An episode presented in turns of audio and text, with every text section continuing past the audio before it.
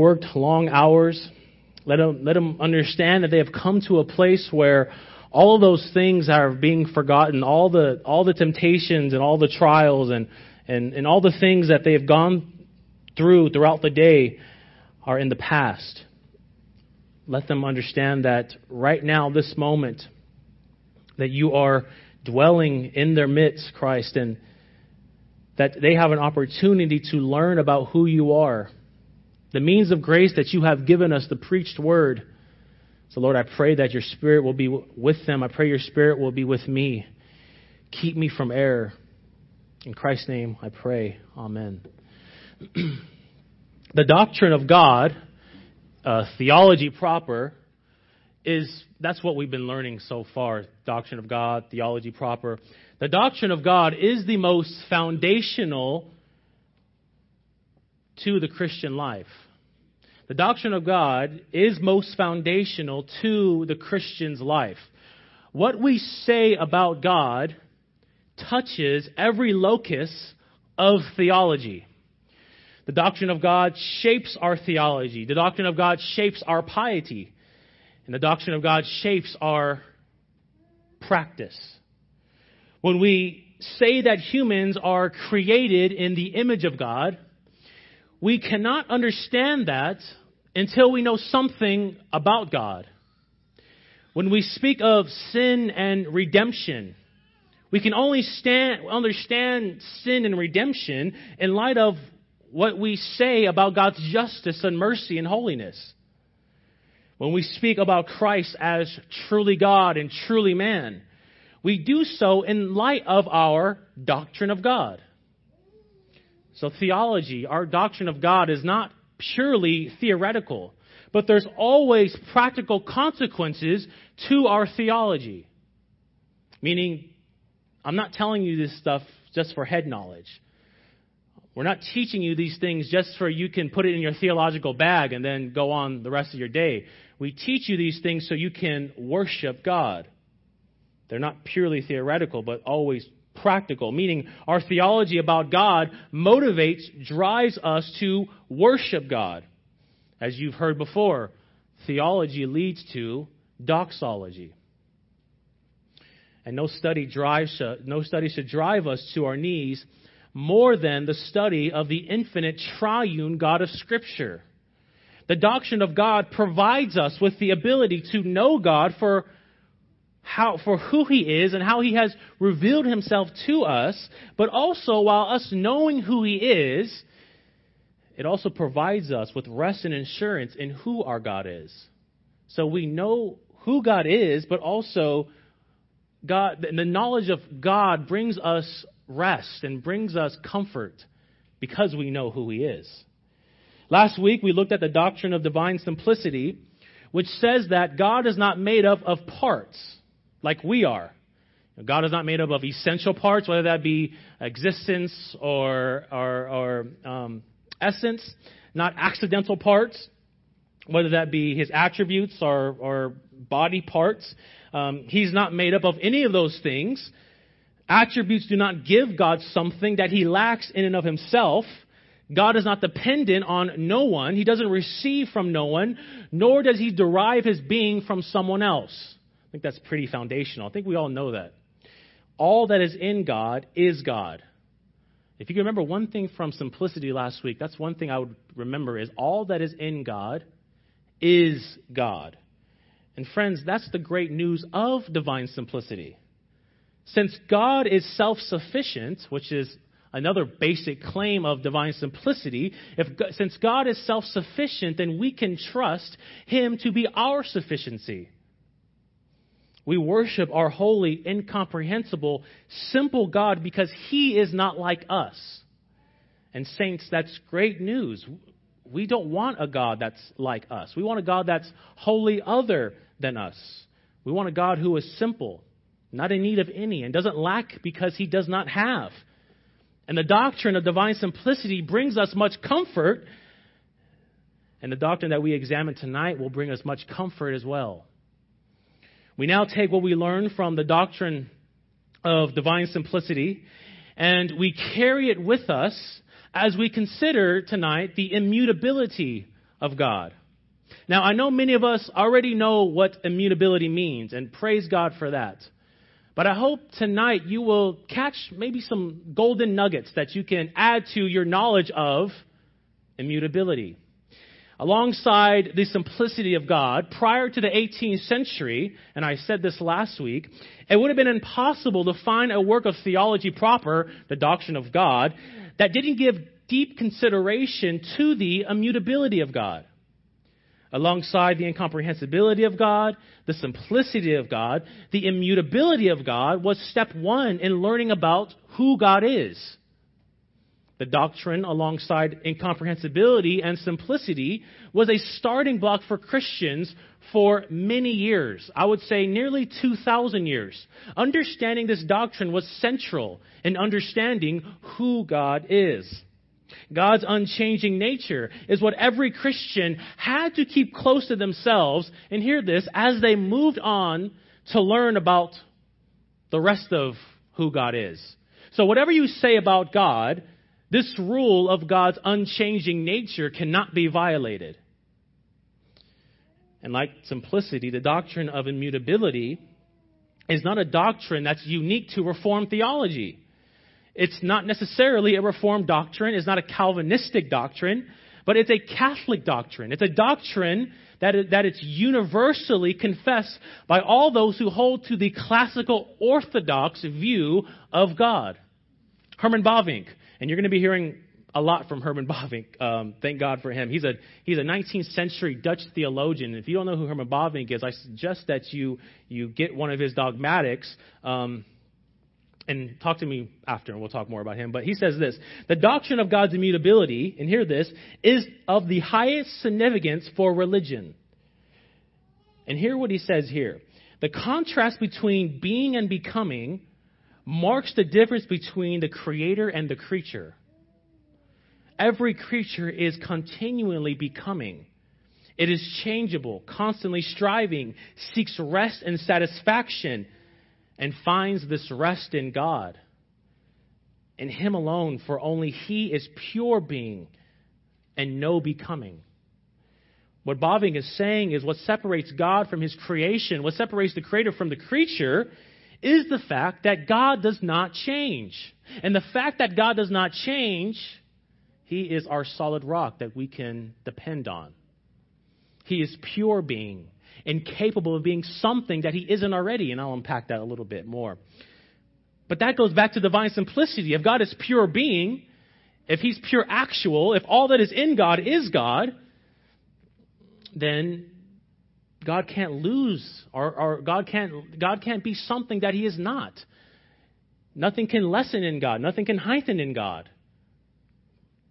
Alongside Herman Bavinck, many in church history have held to the unchangelessness of God. Many regard the doctrine as an essential confession that one must hold to when speaking about the being of God. If we lose divine immutability, then the rest of what we say about God falls apart. So, when you read our confession of faith, and I hope that many of you have, if you look at our confession of faith, and it says in chapter 2 of God and the Holy Trinity, they say many things about God. They say that God is the one living and true God who's infinite in being and perfection, whose essence cannot be comprehended by any but himself, a most pure spirit, uh, without body, parts, or passions, eternal, incomprehensible, almighty, most holy. They go on and they say a lot of a lot about God, okay? Mind you, that's not what they when they when our writers penned our confession of faith, they didn't just put all of these things about God as and and and put them out there to the masses as theological filler. Just so they can say something about God that sounds nice and deep and profound and theological and rich and biblical. But all of these things are connected like, like, like links connect on a chain. And if one of those links is loosened, then the rest of the chain falls apart. Let me give you an example. If we lose divine immutability, then we lose divine simplicity. If God can change, then he's not self sufficient and absolute. So if you lessen one doctrine, you lose the other doctrine. If God can change, and He's not self sufficient and not absolute. If God can be something that He currently is not, if He can change, then there's something wrong with who He is. He must look for something outside of Himself to be content with who He is. He must look for some sort of part, right? If we lose the doctrine of divine immutability, then we lose the eternity of God. If God can change, then God is no longer eternal. Because time is the measurement of change, and motion is the measurement of change. So if we say that God is temporal, then we have to say that at one point he became creator, right? And wasn't eternally creator. Eternity demands immutability, not mutability, not change. If God can change, then he's not eternal, but temporal. God transcends time, but hear this, but he doesn't change according to time. He doesn't allow time to change who he is in his being. The things that happen in time do not change God in his being. As you can see, the doctrine of, of God's immutability is central to whatever else we say about God. If we lose divine immutability, in a nutshell, we lose that creator creature distinction. And if we lose that, then we lose God. That's, that's what's at the heart of this. If we lose divine immutability. So tonight I want to give a basic layout of the doctrine. And then some ways on how we can think about God and worship Him in light of this doctrine. And I'll do that in two points. The first point would be what is divine immutability? And the second is our comfort in God's unchanging nature. So, what is divine immutability? And the second is our comfort in God's unchanging nature. Um, and I will give you all of the notes, and I'm sorry, brothers, who I text who want the notes. I will give you the notes tonight. Um, but if you want the notes, email me and I'll give you all the notes. Um, and you can just go from there. But let's ask, what, let's look at the first point. What is divine immutability? Divine immutability, and, and many of you have heard this before, um, especially if you came to the conference that was held when Sam Renihan came on impassibility. And impassibility is really a subset of immutability. If God can't change, that means that God, is, God, God doesn't undergo change in himself passionately. He doesn't go undergo emotional states like we do. Okay? When we say that God is immutable, we are, we, we are saying that God does not change. That's the basic claim of the doctrine. God is immutable, meaning that God does not change. Louis Berkhof gives a great definition of divine immutability in his systematic theology. And here, hear what he says. Divine immutability as that perfection of God. Notice how he didn't say attribute of God, perfection of God, by which he does not change in his being, perfections, which is another word for attributes, purposes, or promises. It is that perfection of God by which he does not change in his being, in his perfections, and purposes or promises. And that's a good working definition. And let's unpack that a little bit. Let's break each one of these down. First, he says that God does not change in his being. God is immutable in his being or essence. God is immutable in his being or essence. Our essence is our humanity. Now, we don't know the, what to call the essence of God. In fact, some even argue if God even has an essence, but let's just say, for the sake of saying something, the godness of God. Okay? That's what we can refer to as the essence of God, the godness of God. In God's essence, there is no change in who He is. In our humanity, we change every single day. Our essence and our humanity, we are constantly changing. That's who we are. We are creatures of change. We cannot not change. We change our hairstyles. Uh, in our being, we change our love toward people. We change our anger toward people. Externally, some of you had, didn't have tattoos. Now you had tattoos. Something changed in you. Something changed uh, uh, about you. What we are saying with respect to God is in God, there is no change that happens either within himself or outside of himself. There is no change that happens either within himself or outside of himself. He is eternally constant and changeless. His nature and being are infinite, and so he is not subject to no mutilations. When you mutate, that means you change. You become something that you were not. God can't become something that he is not because all that is in God is God. He is pure actual. There was never a time when God was not. There, was, there will never come a time when he shall cease to be. God has neither evolved or grown or improved. All that he is today, he has ever been and ever will be. There is no alteration in God. God is perfect in his being. There can't be any growth in God, nor development or change in who God is. But, but you might ask, why can't God change?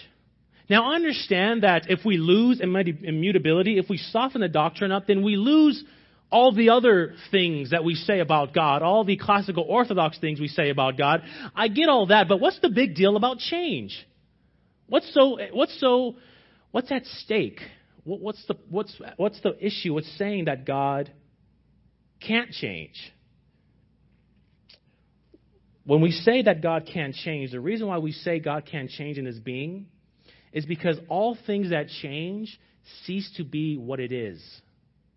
All things that change cease to be what it is.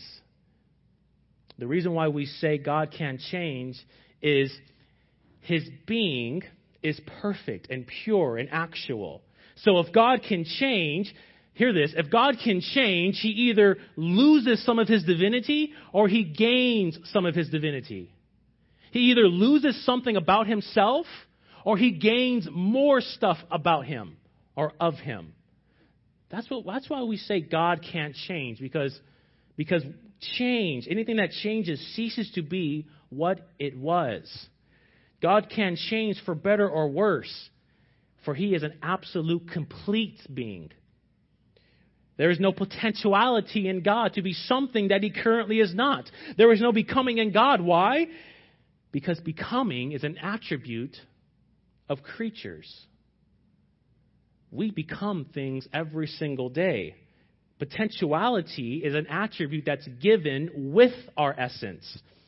We will never reach a state of pure actuality, meaning our being will always be changing. We will never be perfect. God is pure actuality. Let me break it down in layman's terms for you. Right now, I am not a carpet cleaner. I am giving a message. I am an elder. I am, I am a preacher, right? But when, but when 8 o'clock uh, comes and when the rooster is crowing near my window and my mom tells me to wake up, breakfast is ready, I have to put on my uniform. I drive in my car, I drive in our van. I go to a work sh- uh, site, and I am now a carpet cleaner. But when I am off work, I no longer am a carpet cleaner. I have the potential to be a carpet cleaner, but I am not a carpet cleaner. I haven't actualized it. But when I go to work, I actualize that potentiality that I have. And you can apply that to yourselves, right? Many of you are oil field workers. Well, you're not an oil field worker right now. You have the potential to be an oil field worker. But until you put that uniform on and you go to the workshop site, you are not an oil field worker. You have the potential to be an oil field worker. Does that make sense a little bit? What we're saying with God is there, no, there is no potentiality in God to be something that He isn't already in Himself.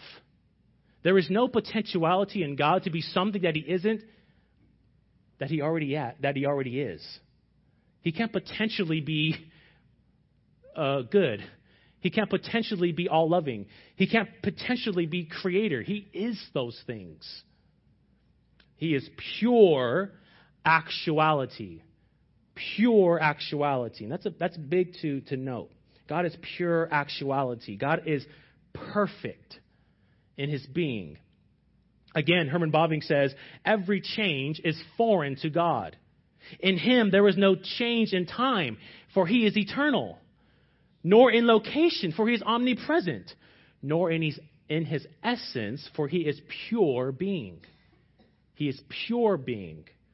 God is purely actual in all that He is. Any improvement or deterioration in God's being is impossible. That can't be said. That, can, that can't be said for us. We improve daily. We deteriorate. Even now, we are deteriorating right now, right? He is, as the Hebrews, as the writer of Hebrews tells us in chapter 13, 8, God is the, Jesus Christ, the same yesterday, today, and forever. There is no change in who he is. God says through the prophet Malachi in Malachi 3 6, For I, the Lord, do not change. When God says, For I, the Lord, do not change, he is giving a statement about his being, who he is.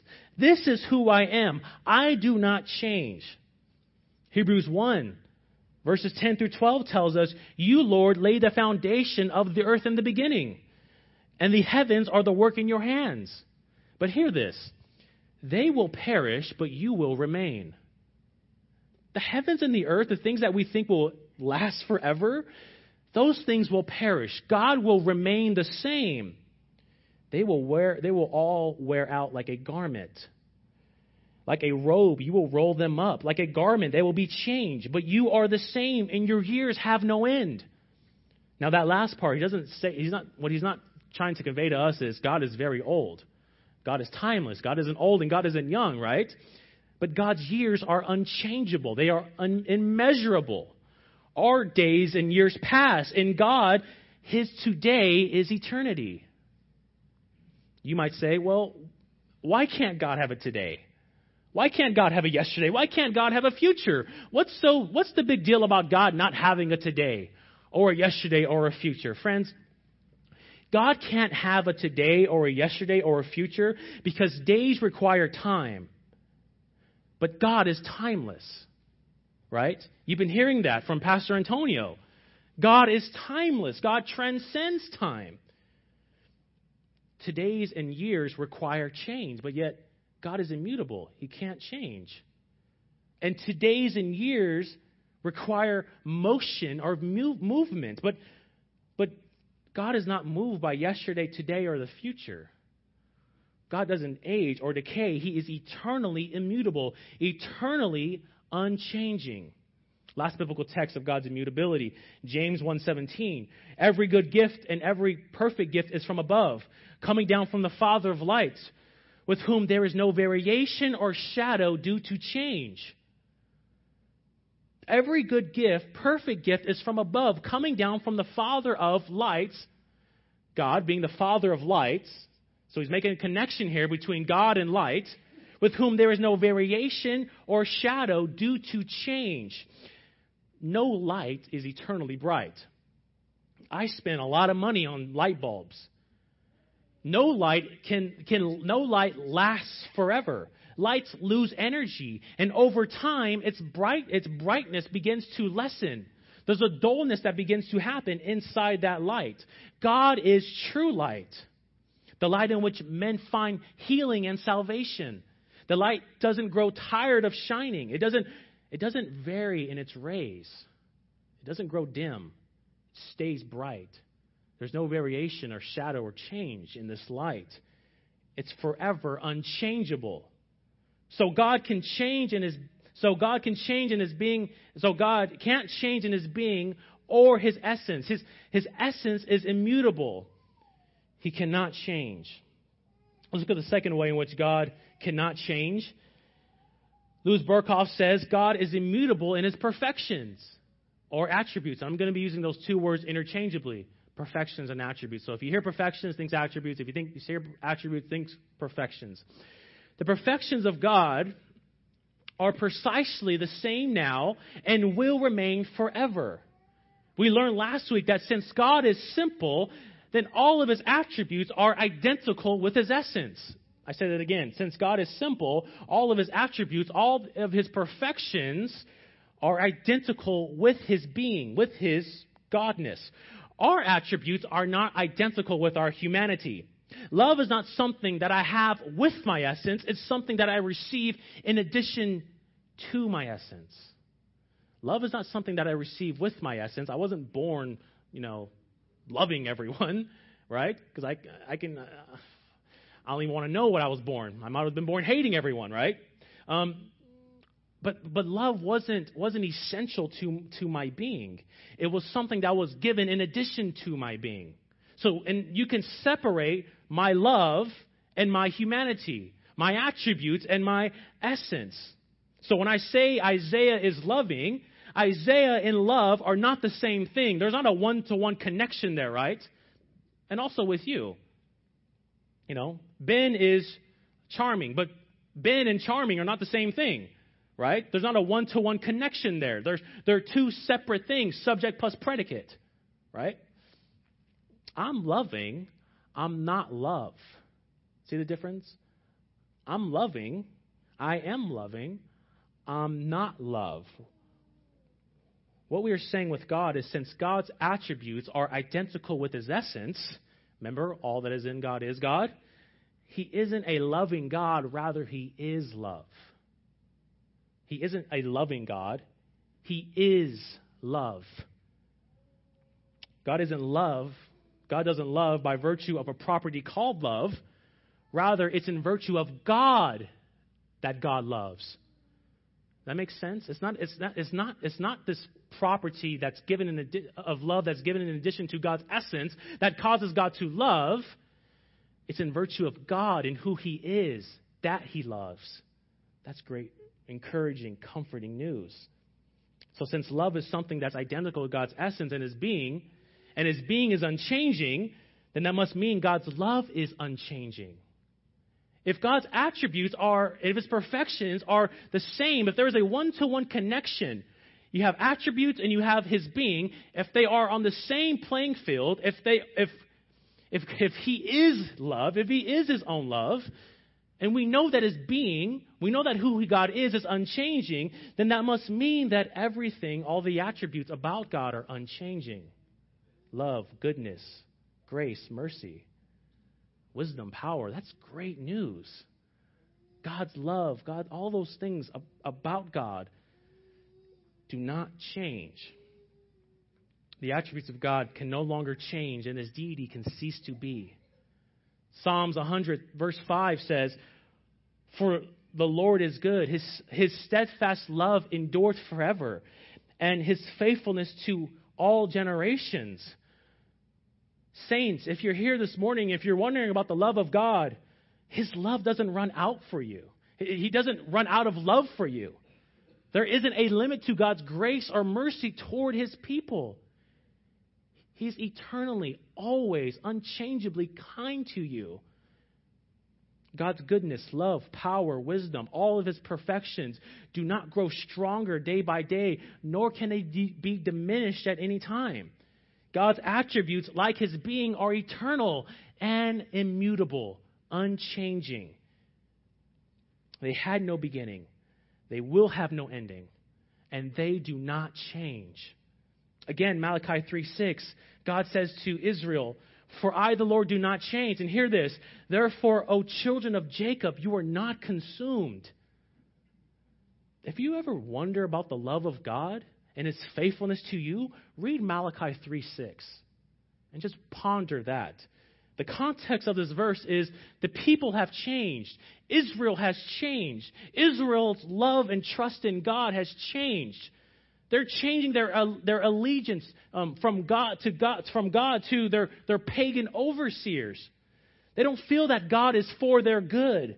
And throughout the whole book of Malachi, they question the goodness, love, and justice of God. But here in Malachi 3 6, God pulls back the veil and he, and he, he reveals to them his being and who he is. He reveals to them that, yes, I am God and I do not change. Therefore, my love for you has not changed. You have not quenched my love just because you are being unfaithful to me. Just because you have been faithless to me doesn't negate my faithfulness to you. I remain faithful. Why? Because I do not change. And what's the evidence that God gives in regard to, this, to his unchangelessness? Hear this, for he says, For I, the Lord, do not change. This is the evidence. Therefore, you, O children of Jacob, are not consumed. You, you, you want the fact that I haven't wiped you out testifies that I haven't changed. The fact that I haven't completely, the, the fact that I haven't poured out the full measure on my, of my wrath upon you now testifies that I do not change. I do not change. Therefore, you are not consumed. My love and kindness and goodness toward you hasn't changed. And that's great news for us, saints. He's not just talking about Israel here, because Israel is a reflection of us in Malachi. We change constantly. And day by day, our views of God are changing. When we go through something, does God love me? Is God putting me through this because he, He's trying to discipline me or, or, or what's going on here? No, read Malachi 3 6. God does not change.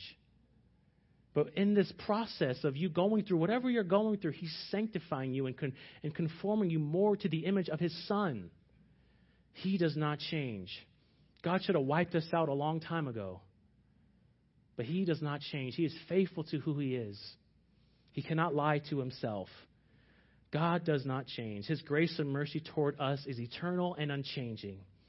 Let's now look at the last point or last way in which God is unchanging. And God is, uh, God is immutable in his will. God is immutable in his will, purposes, right? In his purposes, his decrees. I'm going to be saying will, decree, purpose, all interchangeably. So if you hear purpose, think of decree. If you hear decree, think of plan. If you hear plan, think of will. God's will never varies or changes whatever God decrees, whatever He plans, will not change. But what He has purposed will come to pass. Numbers 23 19. God is not a man that He should lie, neither a son of man that He should repent. God doesn't repent in anything that He does. He doesn't. He doesn't will something to happen and then scratch his head and say, "Ah, oh, man, why did I do that?" 1 Samuel 15:29 says, "The strength of Israel, the strength of Israel being God, will not lie or repent, nor repent, for he is not a man that he should repent. God's purposes never alter. Listen to the writer. Listen to the listen to the, what the writer of the book of Hebrews says. Hebrews chapter 6, 17 and 18. So when God desired to show more convincingly to the heirs of the promise the unchangeable nature of His purpose, the unchangeable, His purpose, His wills is one with His nature meaning that his purpose and wills are unchangeable. He guaranteed it with an oath. God, can, God can't go back on his oath. So that, so that by two unchangeable things in which it is impossible for God to lie, God can't go back on his word. He can't go back on his oath. We who have fled from refuge for refuge might have strong encouragement to hold fast to hope set before us if you if you wonder about the future, if you're wondering about God's will for your life and, and if everything in your life will turn out all gravy, you know, and, and, and all good, read this because this is what gave the people in the book of Hebrews hope. What gave them hope? God's unchanging nature and his unchanging purposes, his unchanging will. His will is one with his nature. His nature is unchanging. Therefore, he is unchanging. Now, you might say at this point, and I had to deal with this, you are just reading the, you're just, I understand that God doesn't change, but you're just reading the verses that say that God doesn't change. What about the verses that say that God does change? There's actually more verses that speak of God changing than there is not changing. What do we do about the verses that say that God does change and God does repent? Genesis 6 6. And the Lord regretted that he made man on earth and it grieved him in his heart. But, so we have two things going on here. First, God changes, and also, two, that God's showing passion. So we, we in this verse right here, we're losing divine immutability, and we're also losing the subset of that, divine impassibility. Exodus 32, 14. And the Lord relented from the disaster that he had spoken of bringing, his, bringing on his people. The Lord relented from the disaster that he had spoken of bringing on, bringing on his people. Remember the story of Jonah? After, after the repentance of, of the people of Nineveh, Jonah 3.10 says, when God saw what they have did, how they turned from their evil way, God relented from the disaster that he said he would do to them and did not do it. Wait, so God said that he was going to destroy Nineveh, but then he doesn't destroy them. Did God change his plan in any way? What's going on there? Is there a change that's happening? How do we reconcile these texts in light of the other texts that say that God doesn't change? Does Scripture contradict itself? The answer is this, saints, and this is, I can do a whole month on these things, but when, when speaking of how God decrees and how God plans, wills, purposes things, when speaking about how God decrees show itself in time, follow me here, God frequently accommodates his language to our limited capacities. When God when, when the Bible speaks of how God's plans, God sets a plan, right? And then that plan shows itself in time. When the Bible speaks of those things, God frequently accommodates his language to our limited capacities. So when Genesis in Genesis 6 6, when it says that God the Lord regretted all that he had made, that he had made man on the earth, and it grieved him to his heart, that is a statement about how God's decree is showing itself in time. Right?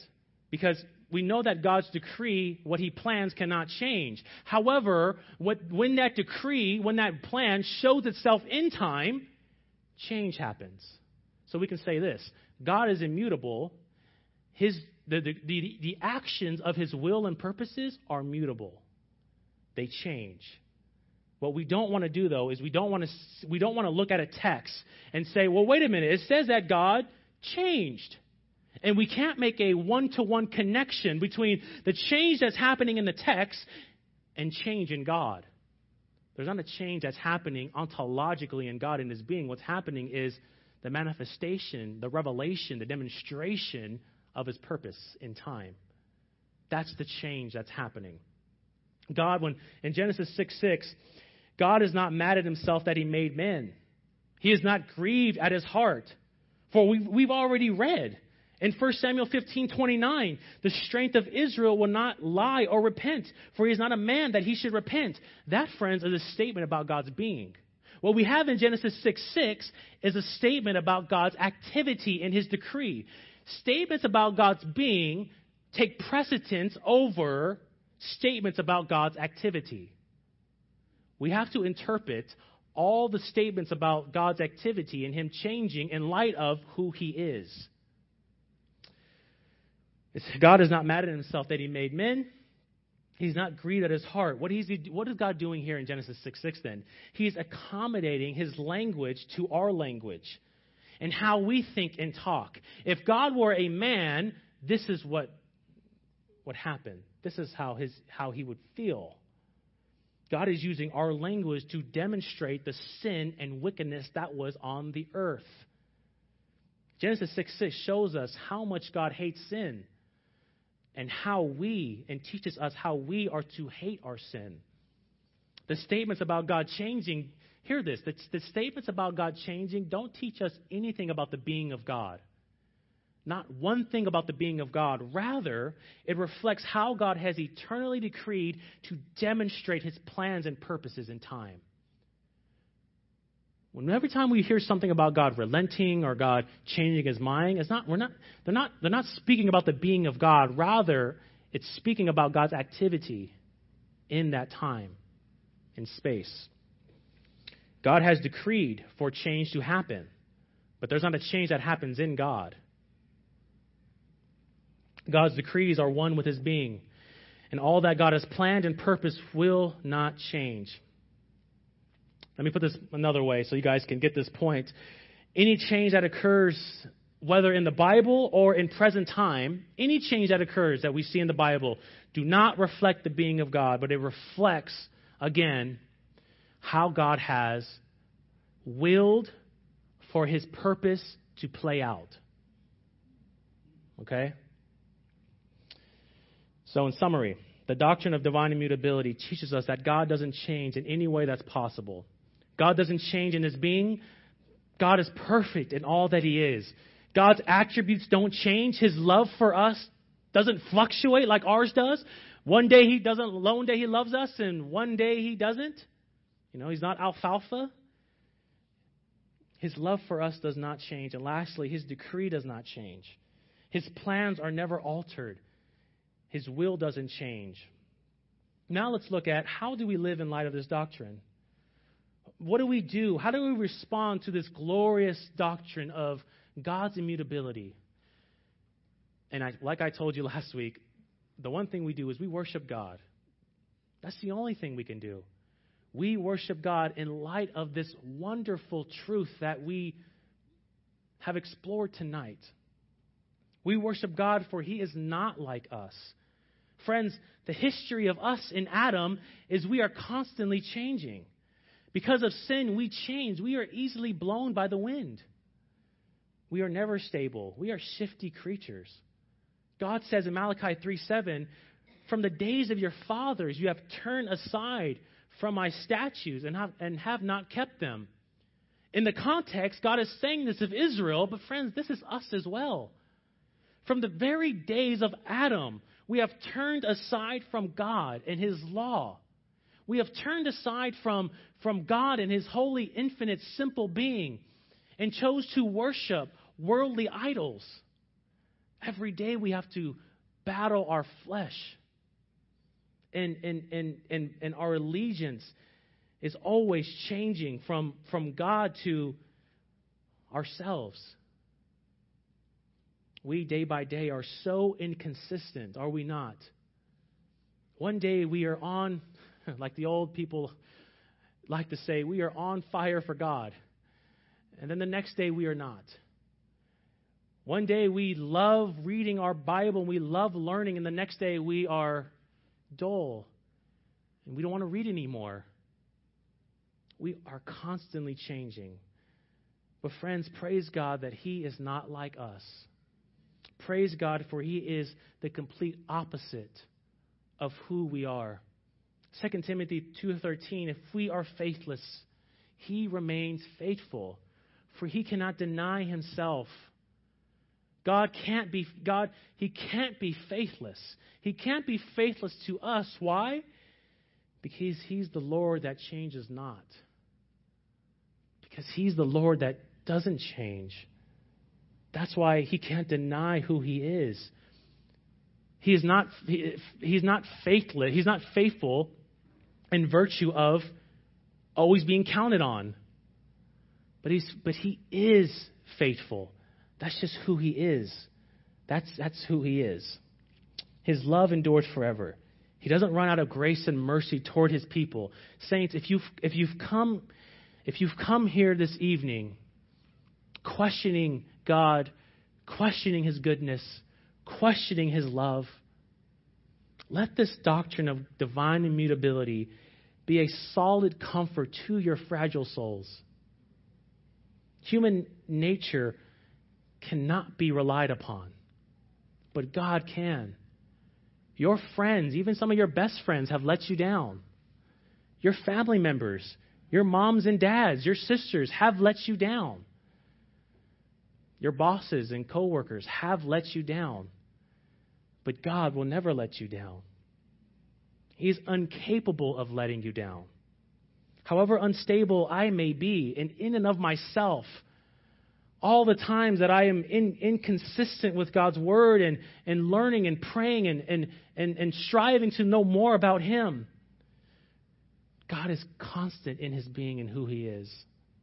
I can look to Him to be my refuge, to be my solid rock. However fickle my friends may prove, God changes not. In God, if God in any way if he changed or, or varied like we do, if he willed one thing today and changed it tomorrow, saints, how can we even trust him? If God is mutable, how can we trust God? That's not a God that we can depend on and put all of our faith on. For he would be unstable, just as unstable as we are. If God can change. But, friends, God is not subject to change. He's not subject to alteration or mutation. After Adam fell in Genesis 3, God made a promise that he would send the seed of the woman to crush the head of the serpent. And throughout the darkness of the Old Testament, that's filled of lies and that's full of adultery, God never changed his promise. God was faithful to the promise that he made in Genesis 3:15. He was faithful to that decree that he, that he set before the foundation of the world that the skull crushing seed of the woman would come and crush the head of the serpent. And by doing that, he would enter into his rest on the behalf of his people and bring all of his sons to glory. He remained faithful. God remained faithful to the promise that he swore long ago. And as we open the book of Malachi, we read the genealogy of Jesus Christ, but, but more so, that genealogy of Jesus Christ are not just, are not just uh, um, information or facts about the lineage of Christ, but, but more so, it's screaming that the God that made a promise in Genesis 3.15 has fulfilled it in Jesus Christ. And Christ takes on all of the types and shadows and promises of the Old Testament age, and he fulfills them in and of himself. He dies on the cross for us, and he rises for our justification. And right now, he is seated at the right hand of God, interceding for us while putting all enemies under his feet. God made a promise long ago, and he kept his promise. Saints, remain faithful to God because God has remained faithful to you.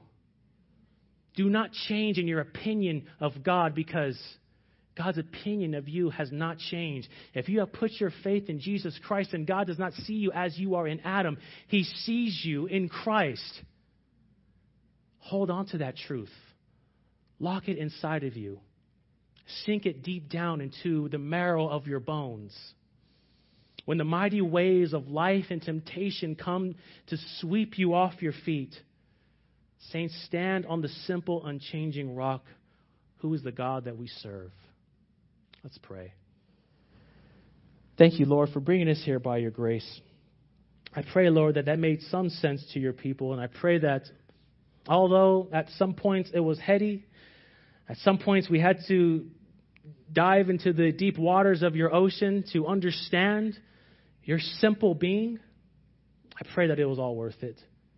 And I pray that, Lord, just as I was ministered in studying, and as I prepared and, and was writing on my iPad, and, and all the times I just had to stop and thank you for being not like me, but being unchanging. I pray that your, your saints will, will feel that too. It's not a feeling, though, God. It's an objective truth that you do not change. The promises that you made a long ago, you kept them in Christ, and even now your promises will not change. Thank you for being unchanging. Thank you for being not like us. In Christ's name we pray. Amen.